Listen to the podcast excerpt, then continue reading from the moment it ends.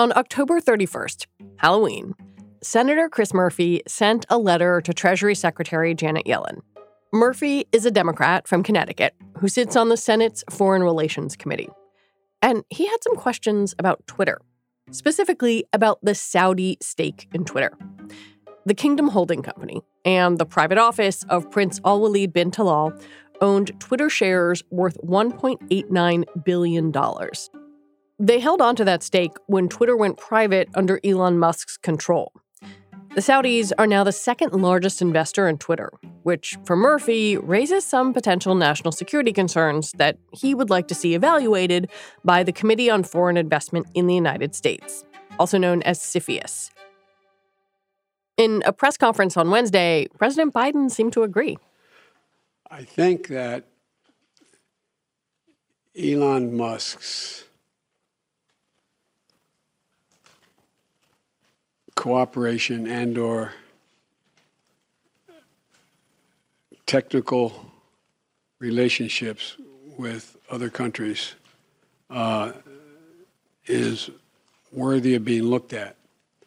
Whether or not he is doing anything inappropriate, I'm not suggesting that. I'm suggesting that it worth worth being looked at, um, and uh, um, and. Uh, but that's all I'll say. So I called up Senator Murphy on Thursday afternoon to talk about it and some of the other major tech challenges facing Congress. Senator, welcome to the show. Thanks for having me. I'm going to do a quick disclosure that we did go to college together, though you were two years ahead of me, but just so that's out there. Older and wiser. um, I'm going to get right to it. You asked for CFIUS, the Committee on Foreign Investment in the U.S., to review Saudi Arabia's stake in Twitter. Do you know if that review is currently happening? I don't. I've made the request. I have not heard a response. Uh, I think it's pretty standard practice for CFIUS to take a look at a major foreign investment like this in a pretty significant um, uh, social media and communications company, and I hope to hear from them soon. It seemed like the president backed your desire for for some sort of retroactive investigation on Wednesday. Um, that must have been encouraging. It was. Why do you think he's interested in this now?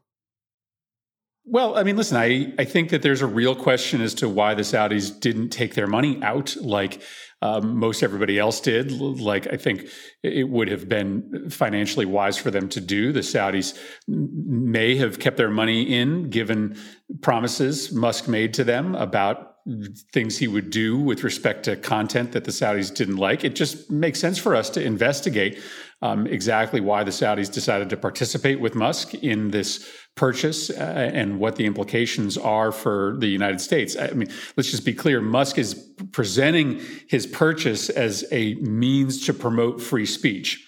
Um, the Saudis are an unlikely partner if Musk is buying Twitter in order to open up channels of political dissent. The Saudis' interest is exactly the opposite. And so I just think it makes sense for us to try to understand exactly what the Saudis are getting out of this. If it's just a financial investment, there's no strings attached.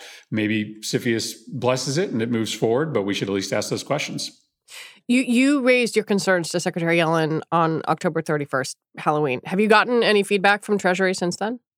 Um, I, I, haven't. We've, you know, also expressed an interest to the White House, um, and frankly, I, I, mean, I, I think it's time for us to all step back and um, reconsider what I think is going to be a growing trend of foreign nations investing in U.S media companies and social media platforms. Um, frankly, the Saudis' investment in Twitter uh, freaks me out less than the Chinese government's relationship to TikTok. Um, hmm. I, I, think it's probably time for us to sort of really think about what it means for political debate, what it means for the health of our kids and families that these big foreign governments, often adversaries of the United States, increasingly um, have a pretty clear line into um, our most in, important means of communication. You know, I, I, was actually about to ask you about TikTok. Um, Marco Rubio and Mike Gallagher have just basically said the app should be banned in America. Do you agree with that? I mean, I think if we can't um, unwind the Chinese uh, government's connection with uh, TikTok the downside outweighs the upside. Hmm. Listen, my kids are addicted to TikTok, um, but it's candy. I mean, it's not providing um, a ton of value, and it can be so easily manipulated by the Chinese um, to promote either sort of quiet or very loud propaganda, the information they have the ability to collect on our kids um, and uh, you know Americans in general is incredibly scary. So, I mean, I I get that a lot of people love TikTok. I get that it is an incredibly powerful medium for uh, artists to communicate. So, I, I, I maybe shouldn't be so harsh on the product. Um, it's an important product, obviously has a lot of value for people in this country, but the security concerns around TikTok, the way in which the Chinese can gather information, the way in which they can message uh, to Americans um, is, um, I think, really scary. Do you have similar national security concerns about Starlink and and Elon Musk's tweets about Russia and about Ukraine? My primary concern right now is uh, about Elon Musk's partners. Um, but I think President Biden is perhaps opening up a broader conversation uh, about questions we may need to ask about Musk's business relationships in Russia uh, and in China. Um, I don't have deep knowledge of those relationships, but as he you know continues to increase his influence um, and his ownership stake in critical U.S. companies, it makes sense to just make sure we know the extent of his relationships with foreign governments. I mean, CFIUS has the authority to retroactively undo acquisitions, which it did do during during the Trump administration. I mean, would you like to see that happen with Twitter? I, am not prejudging the findings uh, here. I, I think CFIUS should sort of require some disclosure about the agreements that may or may not exist between uh, the Saudis, uh, this particular fund, Kingdom Holdings, uh, and uh, Twitter. Um, uh, it may be that CFIUS comes to the conclusion that there not any nefarious intent, but we should at least ask the questions. Um, and hopefully, with President Biden's comments this week, that process will begin. You know, one of the things you wrote in your letter was that if CFIUS doesn't act, then then Congress should. And I wonder both what that would look like, and also whether Elon Musk would even listen to you all. After all, he has repeatedly thumbed his nose at the SEC and the FTC. As you as you referenced, there is a growing bipartisan interest in foreign government ownership uh, and stake in US media companies. It is true for the time being, it seems as if Elon Musk is a bit of a darling inside the Republican Party. And so, query whether people like Marco Rubio or Representative Gallagher would be as interested in taking on the question of Elon Musk's partners in Twitter as they are about the Chinese stake in TikTok. But I, I do think that there is going to be um, some growing bipartisan consensus that we should be really careful about foreign governments uh, owning companies that have this broad access to America's Americans' private information. So I don't think that Elon Musk should feel that he is immune um, from either investigation or regulation because I think this train is coming. There's not a lot of bipartisan agreement in Washington, but a uh, the Venn diagram um, increasingly has a lot of dark shade when it comes to foreign governments' ownership of technology companies. You're one of the younger members of the Senate. You are actually on Twitter a decent amount. What, what do you think of the platform since he's taken over? I mean, I, haven't seen so far a lot of changes that directly impact me. Yesterday for two hours, nobody's paying eight bucks and saying I'm Chris Murphy. I'm not paying. All right, I don't. Well, there's there's plenty of you know accounts out there with my name attached to it, but I'm lucky that I have enough followers that people don't need the blue check to know which one is me. Yesterday, I had a, a new little tag attached to my name for about two hours before it disappeared. So clearly, there's a lot of experimentation happening in the early days of Elon Musk's tenure there. But I, I haven't, you know, been amongst those who have been, uh, you know, apocalyptic about the experience as a user.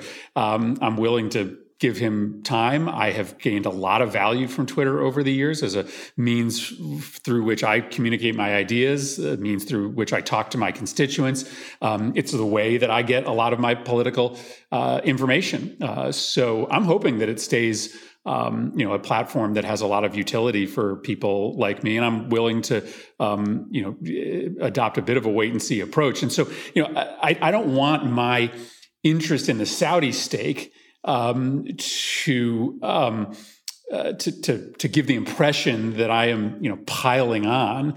I think Elon Musk has done a lot of really beneficial things for the world. Um, I think his technology is world changing, and we should um, appreciate what he has done with respect to battery technology and electric vehicle technology.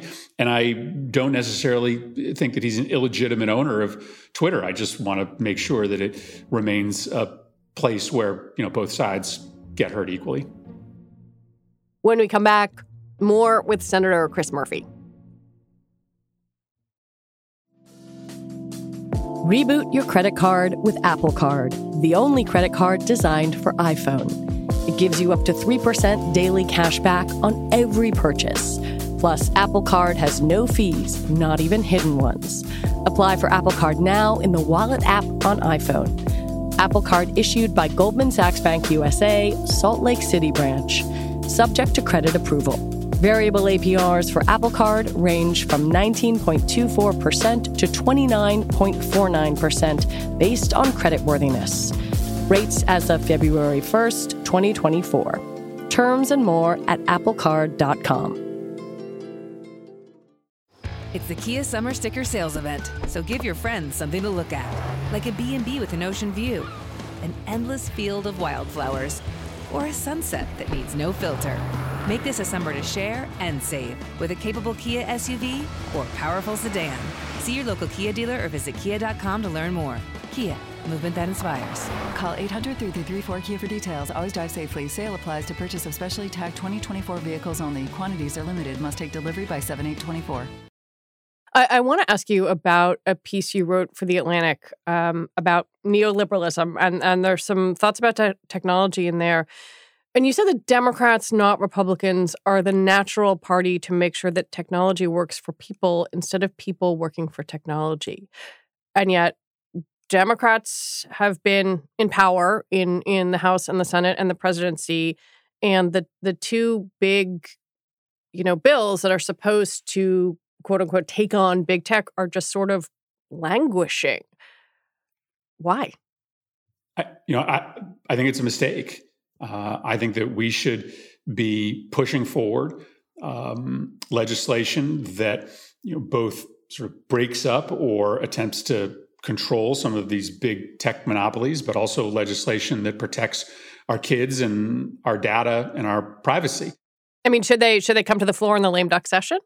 I don't know that we're going to have time to bring them to the floor in the lame duck session because we're going to have to process in the Senate a ton of nominees, a budget, uh, a handful of other really important pieces of legislation. But I would hope that this is at the top of our agenda next year. Listen, I think that there's a broad national exhaustion with the pace of technological change. I think there are a lot of families out there, a lot of parents who feel like uh, technology um, is sort of owning them instead of um, technology working for them. And they want to know when their kids are on these sites that they're protected. Um, and they don't feel that way right now. So, to me, there's a lot of space for Democrats to lead on the issue of tech regulation, of protecting our data, protecting our kids. And I think that it should be at the top of our agenda next year. Right now, I think a lot of Americans think that Republicans are the sort of more legitimate tech critics. Um, but they, as I argue in that Atlantic piece,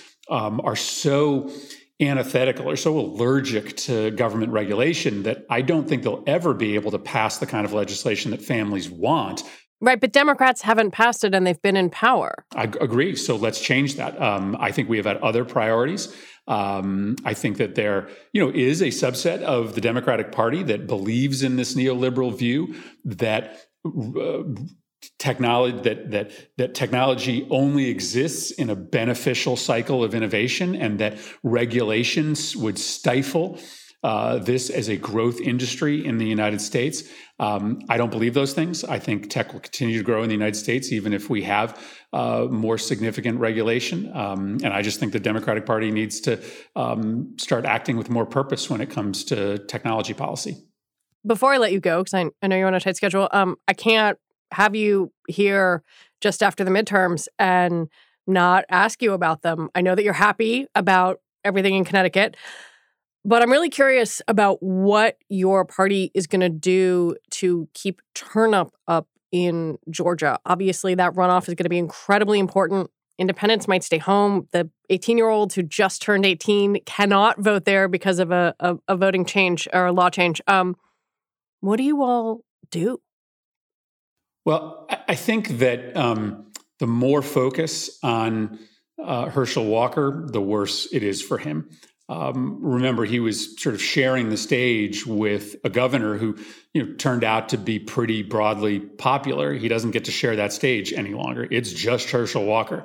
Hmm. And I do not think he's going to stand up very well to this new solo spotlight that he will have. Um, so we, I don't think there's any doubt that our level of energy is going to be sky high because I think you're not really answering my turnout question. You're talking about Herschel Walker. Well, uh, how are we going to keep turnout up? Yeah.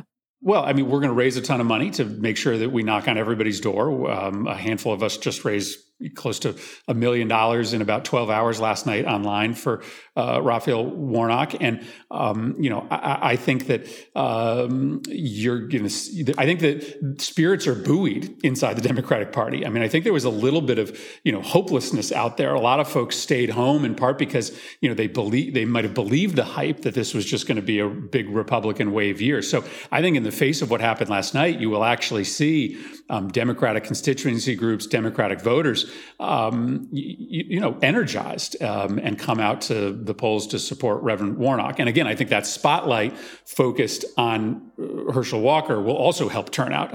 I think the more people see of Herschel Walker, um, the more interested a lot of low propensity voters will have in coming out and making sure that he's not their U.S. senator. Senator Chris Murphy, thank you so much. Thanks a lot. Chris Murphy is the junior senator from Connecticut. And that is it for our show today. What Next TBD is produced by Evan Campbell.